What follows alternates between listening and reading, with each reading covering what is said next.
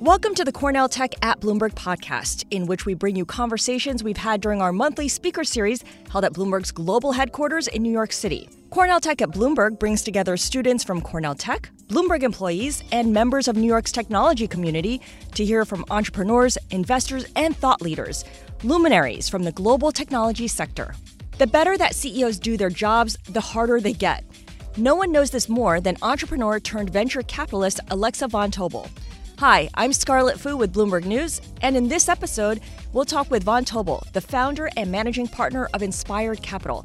It's a venture fund based in New York City that makes seed and Series A investments in technology driven startups that appear to be on the path to profitability. We'll discuss why she dropped out of school to start LearnVest in 2007 how she grew from entrepreneur to investor, and why her personal experience gives her the unique ability to provide support to her stable of entrepreneurs when they need it most, as well as why crisis management is integral to a company's foundation.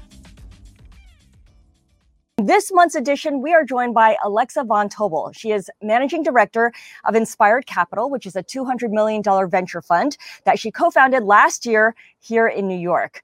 Before that, Alexa started LearnVest, which is an online business that aims to make financial planning more accessible to everyone. And on top of all of that, if that wasn't enough, Alexa is the New York Times bestselling author of the books Financially Fearless and Financially Forward. Alexa, thank you so much for joining us today. It's a real pleasure to have you uh, join us. You're back in New York City, is that right? I am back in New York City, um, here braving all the schools and all of the exciting things. And I miss the city. So happy to be here. And this is such a timely conversation. And I'm excited to get your take on how to capitalize in the current environment because you've got a track record of turning chaos uh, and uncertainty into opportunity. So let's start with your first baby, non human baby, which is LearnVest. You wanted to make financial planning more accessible to everyone. And this was something you'd been thinking about mulling over for a couple of years did you always know that you wanted to be an entrepreneur? Was or was it this specific idea that really turned you on and pushed you towards entrepreneurship? You know if you ask my mom i think she would tell you uh, growing up um, i have always been an entrepreneur. You know i was the kid instead of selling you know lemonade on the corner I took things off the walls in our house and sold them um, on the on you know at my lemonade stand. Uh, my mom particularly appreciated when I took art off and um, those sort of things. You know, when I when I uh, got to Harvard undergrad, I, I, really started to recognize that I was an entrepreneur as I wanted to build things. I had um, built some businesses in high school, uh, helped start a magazine in in, in college, um, and then after all of that, started writing a business plan for LearnVest, and LearnVest was really simple. It was financial planning for the masses. You know, think TurboTax meets financial planning, but designed for everyday normal Americans. Which at that time I was 22 years old, and I just felt like that product should exist. You should be able, able to get access to a financial plan. So um, started working on it nights and weekends um, and at the time was part of a company called drop.io that got acquired by facebook and so it really gave me a good sense of how to build and understand you know uh, getting a company off the ground and in the fall of 2008 i went back to harvard business school and i right as lehman brothers went under and i saw kind of the world amiss and uh, you know confusion and concern just like we are right now I kind of said to myself, this is the world's best time to go build this business. And I'd done the work so that I felt really convicted in my contrarian point of view of when the whole world zigs, zag. And decided to drop out uh, and go build a company. And five years later, sold it for about $400 million, 375 million uh, to Northwestern Mutual. And um, it was a wild ride, but I loved every minute of it. Okay, so there's a lot to unpack there. One thing that you mentioned was this 75 page business plan. It basically covered every angle of this startup. And I believe that your goal was to really to minimize risk, to address everything that could happen or that could be a factor in the formation of this business. I wonder, how often did you return to that business plan? Mm-hmm. What deviated from the plan? Um, and what remained central to the business in, at the end of the day?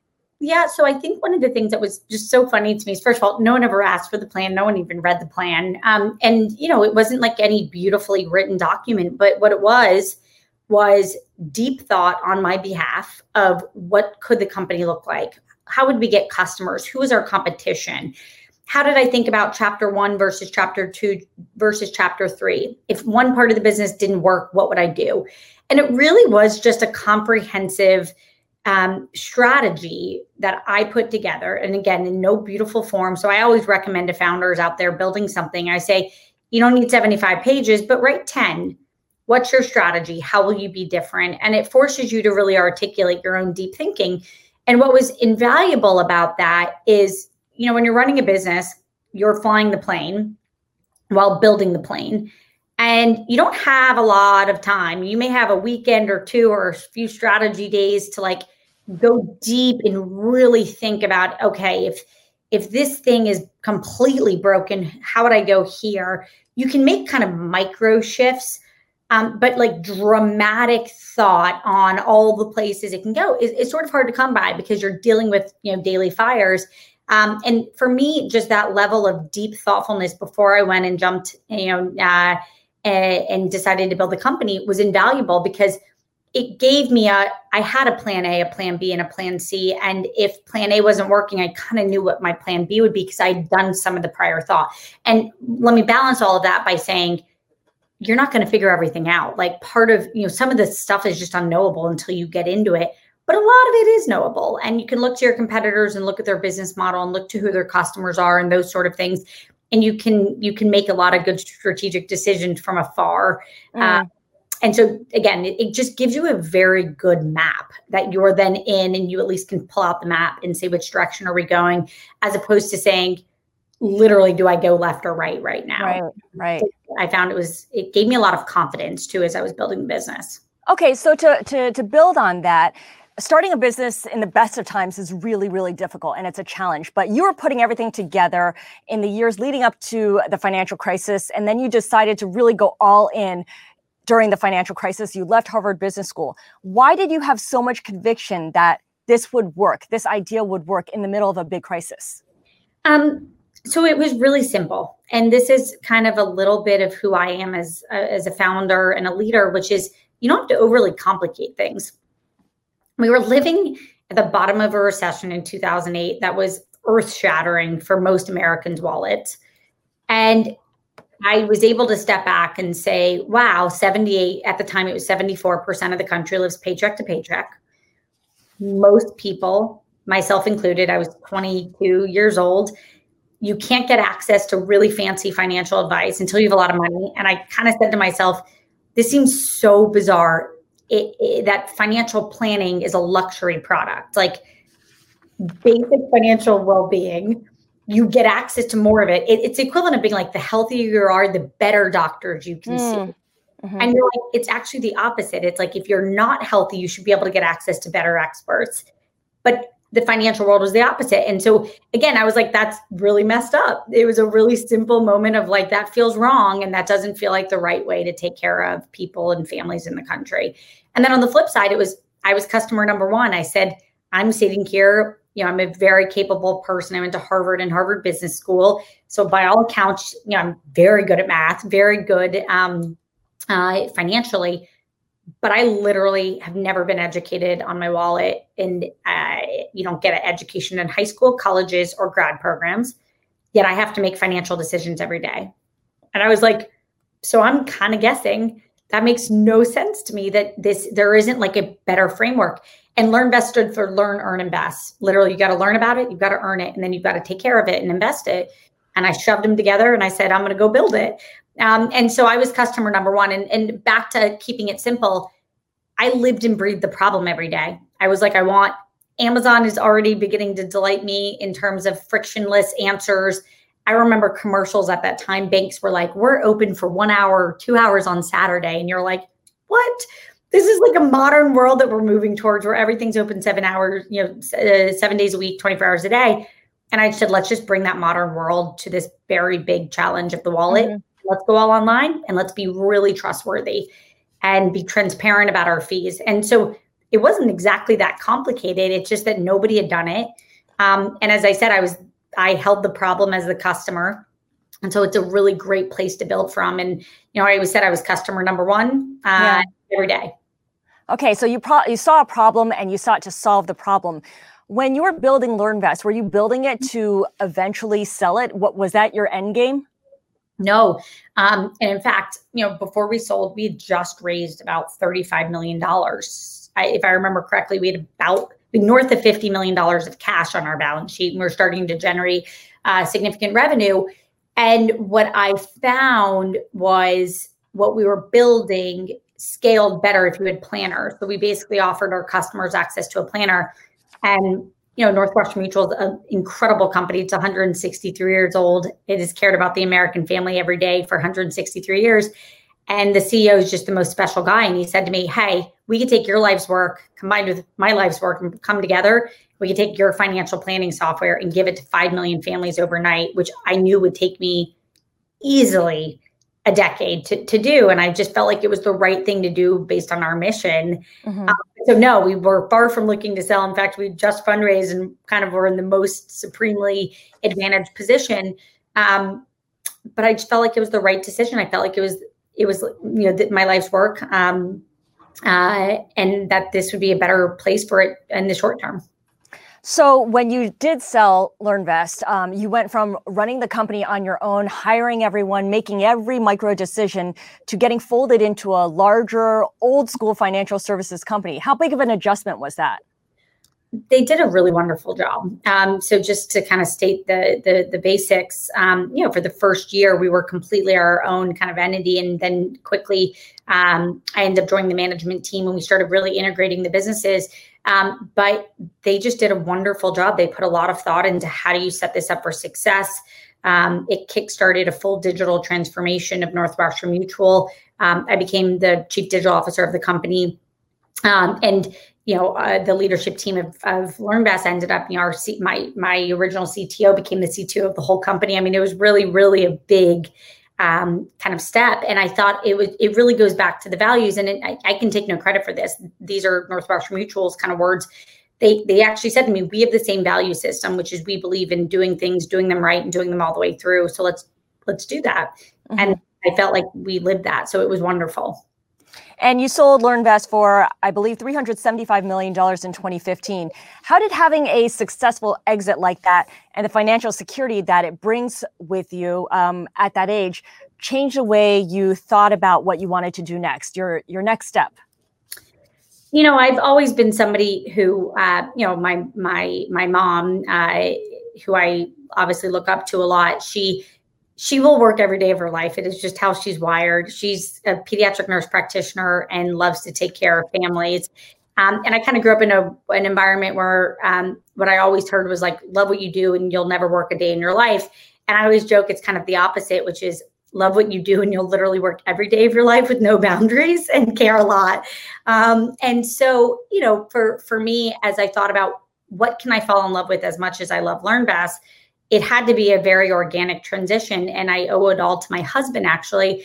Um, i started doing a ton i started on the investing side before i started LearnVest um, and i naturally was gravitating back towards it. I was helping other founders. I had been an investor in companies like lemonade and tally and airtable and a bunch of others and i just loved it. Um, and what quickly started happening was I was doing more and more and more of it. And um, my uh, business partner, Mark, and I were running Northwestern Mutual's venture fund um, and loved that and, you know, invested in great companies like Chime.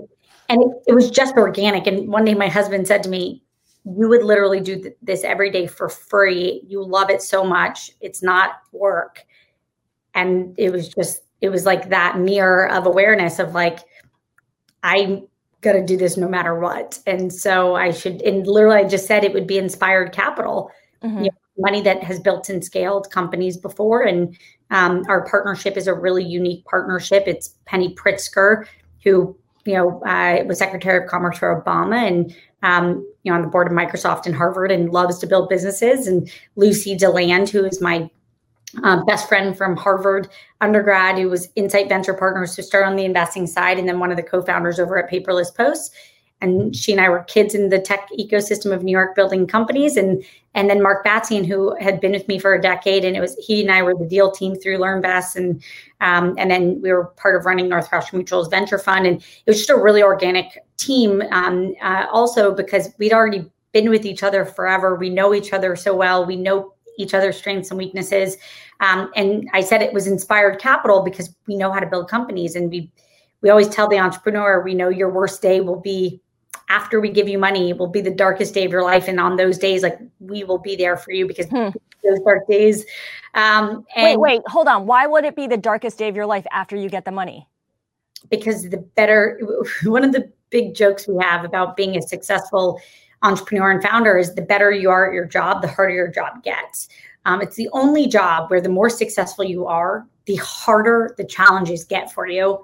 Because remember as the ceo you only get the worst challenges because your team keeps getting better and they keep solving problems. So it's the worst challenge possible is the one that keeps coming to you every day as the founder and as the ceo um, and so we tell founders every day we know that the darkest day of your you know your job is going to be on the other side of when we give you money because that's just what happens the even successful companies have really big struggles hmm.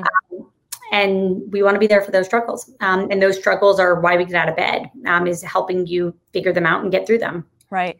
Now, you mentioned Penny Pritzker, a pretty prominent person in business and in politics. Uh, she comes from basically royalty uh, in Illinois.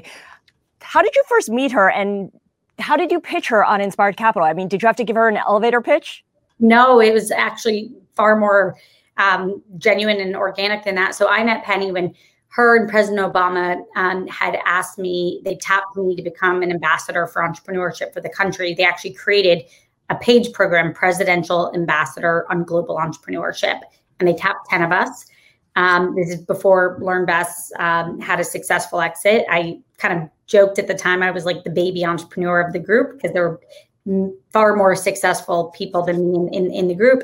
But Penny and I got to know each other through that. Um, and then my mom and I actually traveled to Morocco with her as part of the uh, ambassadorship. And I just really got to know her and we became just genuine friends. And, you know, she's just a really special person. And she, you know, anything she does, she does all the way into full tilt. And, you know, we genuinely share. I always joke, I have no hobbies. I have my family and I have, I have, I have entrepreneurship. Um, and I love building businesses. And she and I really had such a genuine passion for doing it. We love solving complicated problems. Um, we love the mission of a founder who has a big vision to make the world a better place. And how do we help you on that vision? And the cool thing about that is if it works, it creates lots of jobs. So that's the other important yeah. thing to say. You know, it's not small businesses or massive businesses that create jobs. It's actually startups that become big businesses that create jobs in, in, in the economy. And we both, you know, she was Secretary of Commerce. We really believe in putting Americans to work. And um, it was just so organic and i she became my friend and my mentor and i was chatting with her about this vision i had to go start inspired capital and i literally walked her through the whole vision and at the end of it she she emailed me and said can you call me right back and she was like i have to build this with you. Let's do it together. Um, and th- that was it. It wasn't that much harder than that. And the same goes for mark and lucy. Um, lucy and i always joked for a decade we knew we we literally were like we just know we'll end up building something. Um, and it was just such an organic transition there. Um, and and Mark and I had already been together for a decade in the trenches. Um, okay, so that's that's three prominent women right there. Uh, your first venture fund is two hundred million dollars, and that makes it one of the biggest VC funds that's run by women. But I want to be clear here because your fund does not invest solely in women-founded businesses, right? Yeah. Correct. One of the things we always say is if you had three guys at the top of a fund, you wouldn't ask the fund, do you only invest in men? Um, no, we're a complete generalist fund. We uh, $200 million. We happen to be headquartered um, in Manhattan, but we invest around the country. And in fact, portfolio companies already are not only around the country from you know the the west coast to the center of the country to toronto to latin america so really we invest uh, uh, you know around the country and even outside of the country but full generalist. So seed, Series A. We're looking for really, really passionate, very special entrepreneurs um, who can see the future and want to go build big category creating companies. Mm-hmm. want you know a, a, SWAT team of passionate, high integrity people in the trenches. Um, and one thing that's great about Inspired, we always say, you know, we were really kind of born a modern firm. Um, you know, we span many different generations. We have a ton of diversity. As you mentioned, we have lots of women at the top.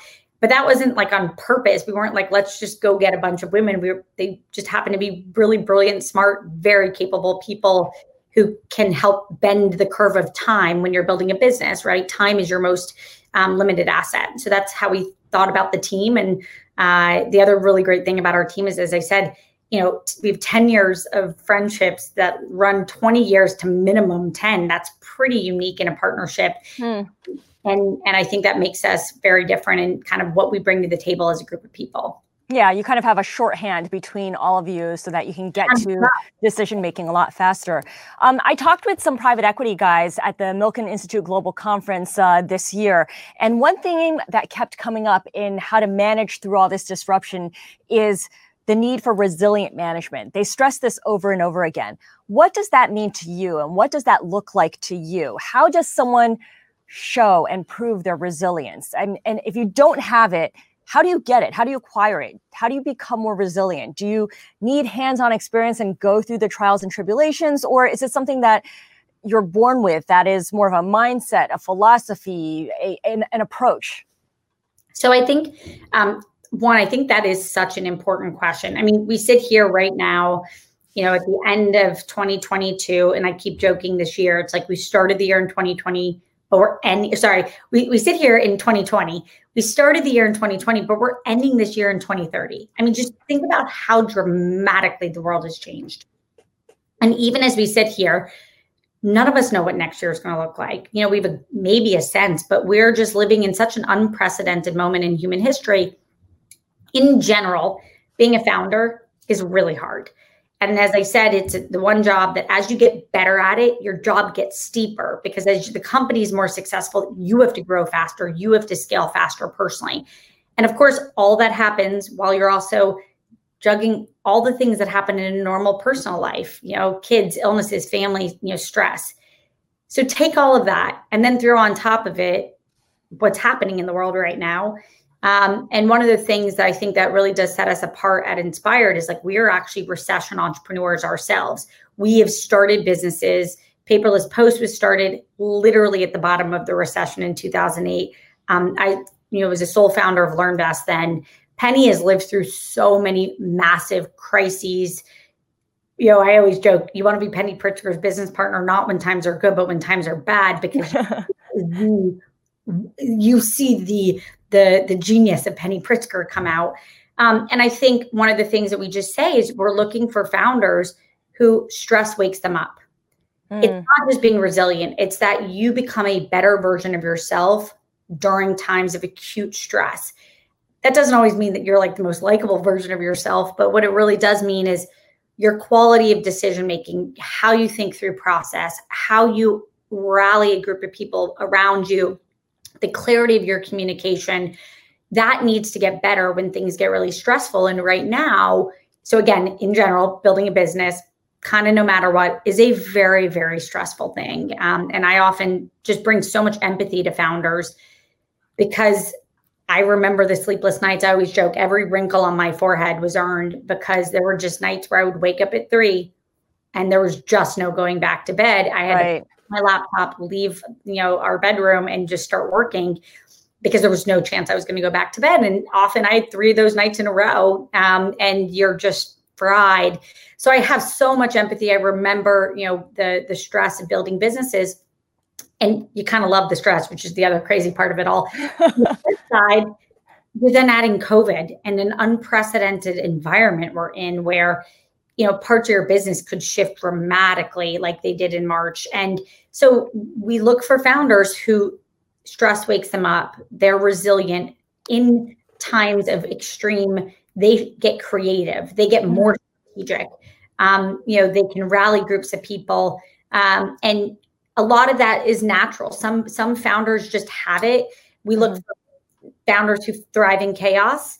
Um, and then some of it's learned and you get better at it. And i certainly you know 23 year old alexa von tobel learned a lot of lessons by the time i got to you know the age of 30 when we were selling LearnVest um, you know i got better at a lot of things and some of that is just the, you want to you know the the desire to want to get better and want to learn and bring in an executive coach and all that. So some of it's learned but some of it very much is you thrive quickly in in in change and uncertainty or you have the training for it in your case uh, you played a lot of sports when you were growing up you were a gymnast you were a competitive diver as well and you talk about the training and the discipline involved in in becoming very good at a sport, becoming really uh, skilled at a sport. Is that something you look for in founders? Is that kind of a prerequisite in any way to, as a tell for what the founder might be like? Yeah. So again, the um, you know we often like to ask founders kind of tell us a time in your life where you had to do something superhuman and like what did you learn about yourself? That's one of my favorite questions to ask people. Um, and that doesn't have to just be sports related. You know in my case for many years growing up i ba- basically went to school semi part-time and went to gymnastics uh, semi you know almost full-time six days a week sometimes five hours a day um, and I just learned a lot about hyper time management, you know, truly fell down over and over again and had to get back up. Um, and I think that that kind of just teaches you a, a, love of training and hard work and that, you know, competing and dive. Then I was a diver. I actually dove, dove at Harvard um, and, you know, springboard um, and then platform. And that also I always joke tells you everything you need to know about me because it's such a crazy sport. Who hurls themselves off 10 meter platform? it's totally crazy. It's about calculated risk, though. It's about calculated decision making. Um, and uh, through all of that, what I kind of learned was um, it's the literally hours and hours of practice and hours of visualization that then come together when you're performing it's almost nothing to do with that day that you're performing. It's the hours of work prior.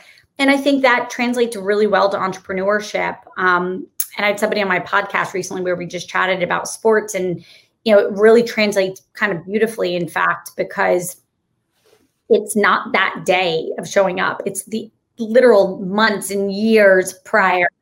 Um, and this great entrepreneur and I just chatted about it, and I was like, I, I totally agreed that sports often can play a big role, but it's really anything. It's practice, practice, practice. Gotcha. Fail, fail, get back up, do it again, get back up, do it again. Don't, you know, learn not to lose focus, learn not to get frustrated.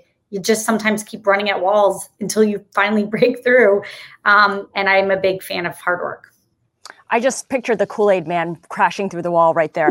Um, one thing you learned at Harvard Business School before you dropped out is that weaknesses are not a bad thing. In fact, you should own them, you should embrace them and be candid about your shortcomings.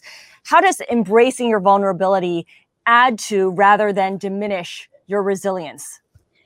I mean, I think this is one of the things that, at least from my perspective, you know, I, I studied uh, psychology undergrad. I worked in the happiness lab for a little while. So I've always been very interested in how we work, how we tick, EQ, um, team building, all of that. Um, and I think, thank goodness, over time, I you know hopefully keep getting better uh, each year as, as I get better myself.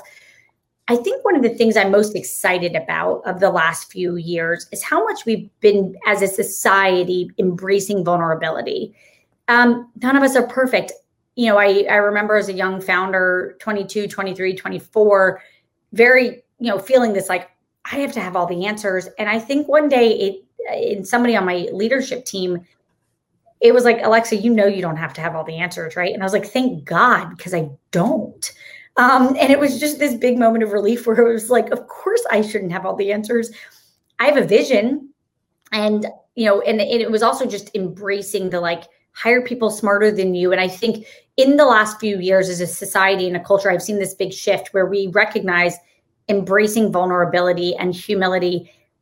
One, thank God, because none of us have all the answers. None of us are great at everything. I made so many mistakes, and I will be the first to tell you that, um, and was far from perfect. Um, and I think that it has created just a far, I think, it's just a more authentic way to be a leader because um, nobody wants to follow the person who thinks they have it all figured out either. Yeah, yeah. So no, I just I, I, I really appreciate it. I also one of the things I love about this new work life um, and is you're you're in people's homes. You're seeing who they are. We're like getting rid of it used to be this like briefcase and professionalism. You show up and your hair's done perfectly and you're ready to go. I just don't think that's how the world works anymore. It's like you shift between work life, home life, balance, weekends, text, email, phone call. There's just this fluidity that is becoming more real too. And I think we're just embracing a more authentic mm-hmm. vision. You're human. And when you're human life, you have your family and you have your work and you're you're, you're who you are. And it's it does it doesn't all have to be perfectly buttoned up. And um, i just I, I, I appreciate this chapter of vulnerability that i right. hope pray we continue to embrace as a society. And i think that this new zoom world is also showing us that like people have all these different sides of who they are too and you can embrace a whole human. And i think just last thing i'll say from my work growing up and and, and you know studying psychology is when you get to just be who you are you're so much more likable and you can do your job so much better. You feel in your own swim lane. Um, and I think that's the other thing I'll just say is it's it's a great environment that I hope we continue to head towards. Worlds colliding is not a bad thing, your personal life and your work life. Um, let's go back to this idea of building something in the middle of a crisis. I want you to compare and contrast your experience of uh, running a startup in 2009 with the experience that your portfolio company founders are, are going through now during uh, this COVID 19 crisis. What specific parallels do you see between the two? So the first thing I'll just say, you know, uh, launched uh, LearnVest uh, really in May of 2007, but dropped out of HBS in the fall of 2008, and then launched Inspired uh, in 2019, but really launched it, you know, at the end of last year, right as we went into this. So I always joke myself, you know, I I'm right there with the founders um, because back in the trenches, building my life's work, um, with a very long vision ahead of us and and ahead of me. Um, and so one, I feel a lot akin to our founders right now in a really good way. Um, uh, but you know, if I had to go back to 2008 versus a founder in our portfolio today, um, some things are easier and some things are so much harder. And so I, I just do feel a lot of empathy for people.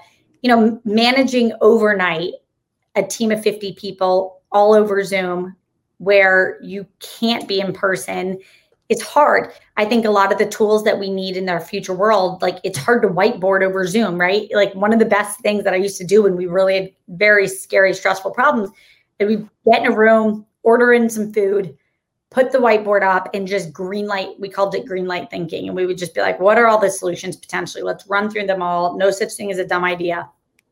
How do you do that right now?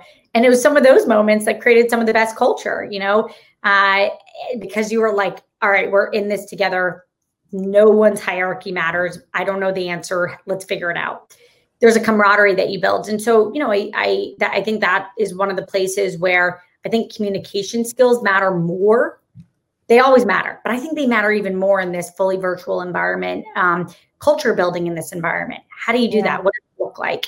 Um, we have an amazing CEO in our portfolio, Stephanie um, Kirkpatrick, the CEO of Aurum. You know, she's just gotten so creative on a few fronts where I've just been blown away by the creativity that comes out when it's like, you know, you've hired somebody, not met them for four months. Like, how do you, how do you, how do you get around that? How do you create great culture? Um, and I think just people are really beginning to figure it out. But um, I do think that there are cha- parts of it that are harder. Uh, so yeah. Okay. So clearly, the people and the chemistry and um, the ability to come up with new ways of solving old problems or persistent problems is critical here. But also, there are ideas that maybe resonate more in this time than others. What sort of ideas are you most excited about? Are you most inspired by right now? Um, good use of inspired. Um, a few things. So, first, I love fintech. I've loved fintech for so long. Um, you know, LearnVest was one of the first fintech companies. I've written, as you mentioned, two books on the topic. Um, so, just so many things in fintech. I love uh, everything from you know the Gen Z wallet to the future of retirement to embedded finance, where you're starting to see financial services just follow big audiences around on the internet um, to the future of our credit score to also cleaning up some of the incumbents. So, like, I could talk your ear off. Um, some of the categories that I've also just started to spend a lot of time thinking about is the future of work. Labor markets are shifting. How we think about, you know, there's millions and millions of Americans unemployed and even more on unemployment benefits. And I don't think tomorrow those jobs are unfortunately going to come back in swaths. And how do we think about what happens then? What does that look like? You know the passion economy the gig economy the freelance economy call it whatever you want but the I I can do things in a very different working environment way. We love. We've been thinking about the financial infrastructure. So if you're a founder out there um, thinking about the future of our our social wallet in the, the the gig and freelance economy, I'd love to chat with you. We've thought a lot about the reckoning of education. Um, uh, if you're a parent out there, you know I have little kids. Um, we're in some ways really unbundling how we think about education right now. And if COVID persists much longer, which it very well may, um, how do you think about grouping up and teaming up and bringing education in unique ways? How do you do virtual education? My two and a half year old did Zoom today, for example. What does that look like?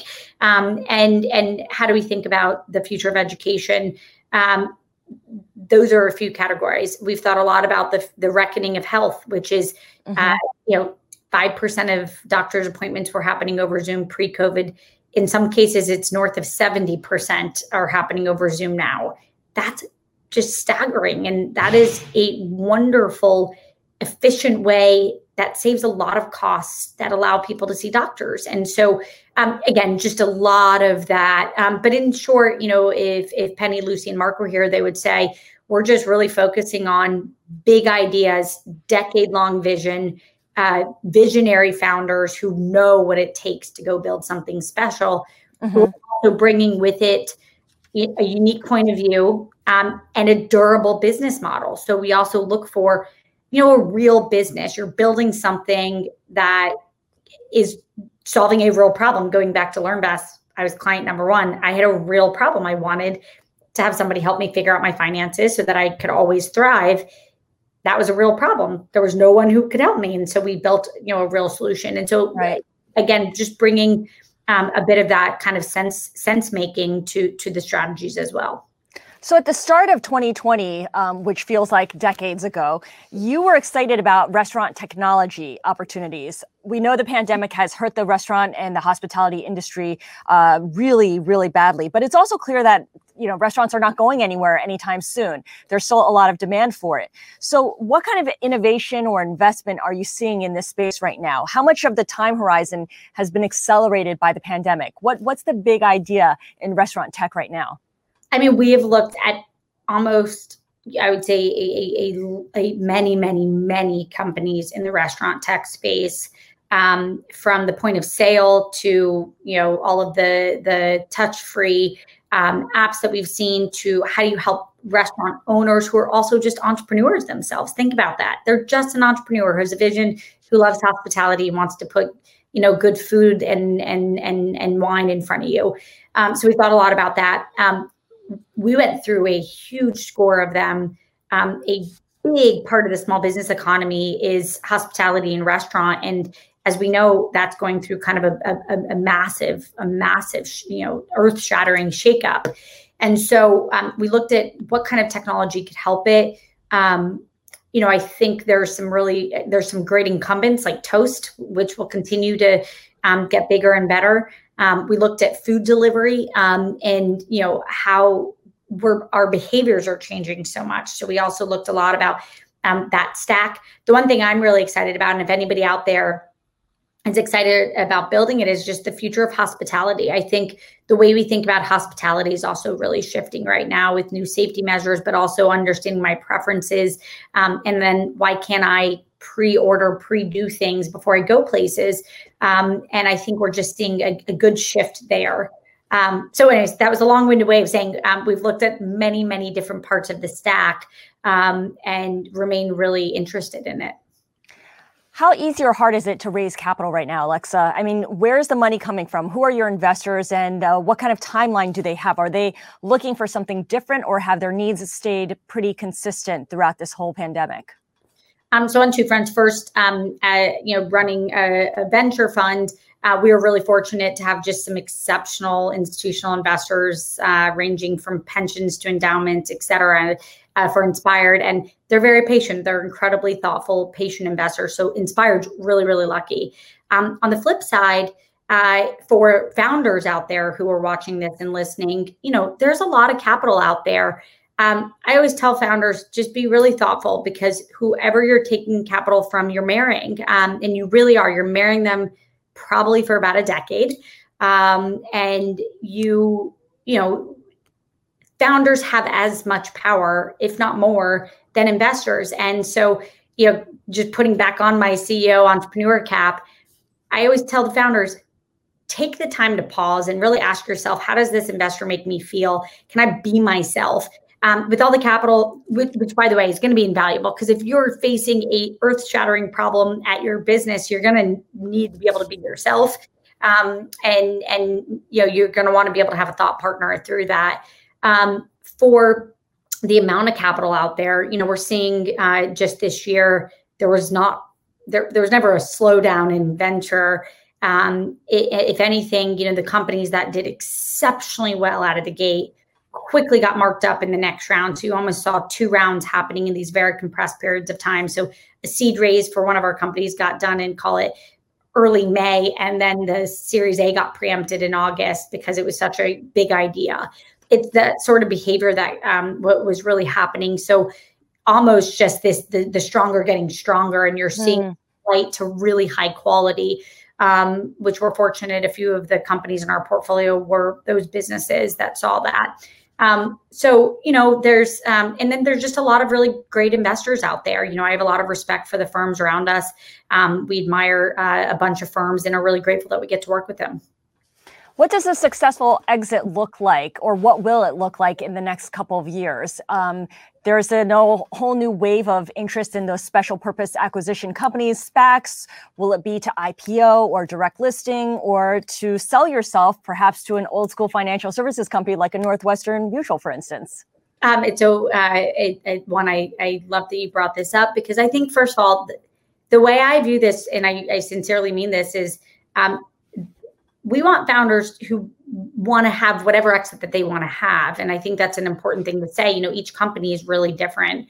Um, you know some companies should grow and get as big as humanly possible and um, you know should have no exit in mind. Other companies you know they'll have natural moments of you know with all of the spacs and direct listings and the going public and in fact the spac activity has been i think equal to ipo activity over the last few months um, you know, some of those could make a ton of sense. But I think for us, we're very much so focused on fundamentals is this the right decision for the founder and the, the the founding team or team of employees? Is this the right decision for the technology that exists? Is there a lot of bandwidth ahead of it? Is this the right decision for the investors and every employee who's worked tirelessly to make this happen? Um, and then finally do the numbers look the right way? And um, you know so i would say for us you know there's no such thing as like what's the perfect exit? It's it's really uh, if you think of it as like each each company is, you know, almost, I always joke a child and a company are so similar in so many ways. Um, but each each company deserves its right path for that company. And our job is to help that path be as successful and big as possible um, to the things that match what what's natural and organic to that company. And the one thing that just at inspired is we don't believe in shortcuts. In fact like i don't think there's such a thing as a shortcut when you're an entrepreneur you have to bring 150% every day to work. You have to have a tireless work ethic. Um, there's no such thing as a trick um, in building a, a, successful company, and uh, you know we want to be here for the long haul, and so we're also very patient capital. Do you see this SPAC phenomenon lasting beyond the next year or so? I mean, is this going to be a permanent feature here? You know, um, like anything, when there's kind of a, a, a, swarm of excitement, you're seeing so much enthusiasm around it. So you have the pros and the cons and lots of naysayers. Um, you know, I think that a, SPAC as an exit, um, I think probably we will continue to see that as an option uh, for CEOs and founders. Um, but just like anything, when you've seen too much of it in a short period of time, you're also going to see some SPACs that just go sideways and the quality is not going to match you know uh, people's expectations. So I think you'll also see a lot of uh, crashes, crashing and burning, and I think that'll create some more skepticism. Uh, but just because you're doing so many of them in such a short period of time, of course, there's going to be some people didn't do enough diligence and, and didn't do enough uh, in terms of kind of flight for quality. Um, so in general, we're big fans of deep diligence, flight for quality, very thoughtful long-term decisions, um, and we kind of ascribe to that there's no such thing as a shortcut. Okay, I know that we have some questions from uh, some students, but I want to pose one final question to you, and it draws upon your background, your training as a financial planner. What's the number one piece of advice you have for someone who's deciding whether or not to start a company right now? Um, and also your advice for someone who's early in their career, perhaps thinking about leaving business school, for instance? Um, so first of all, I love this question because I'm like, I literally lived through this. Um, you know, one of the things I, I say to people when they're young is dream big because nobody else is going to dream for you. Um, and you know, this isn't the dress rehearsal. This is your life.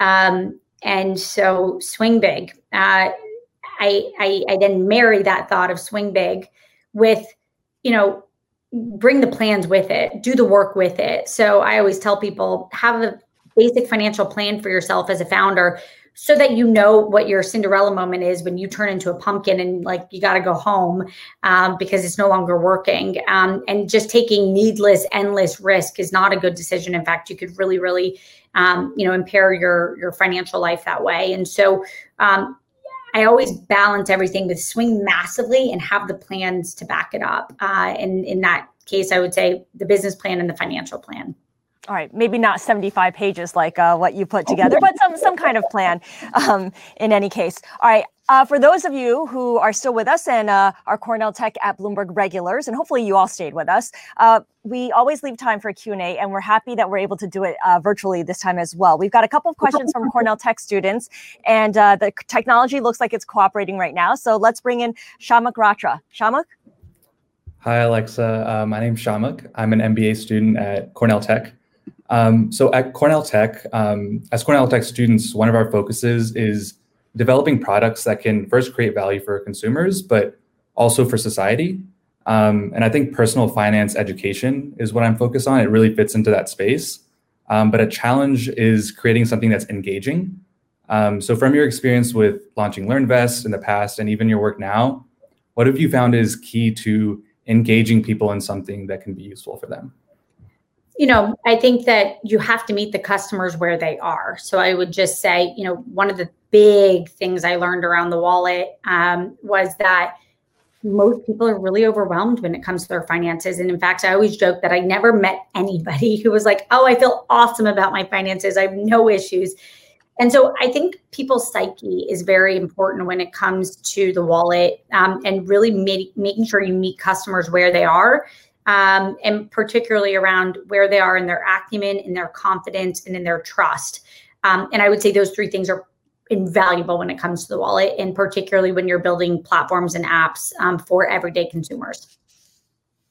Okay, let's bring in our second student, Tirtha Gopakumar, with a question for Alexa. Tirtha?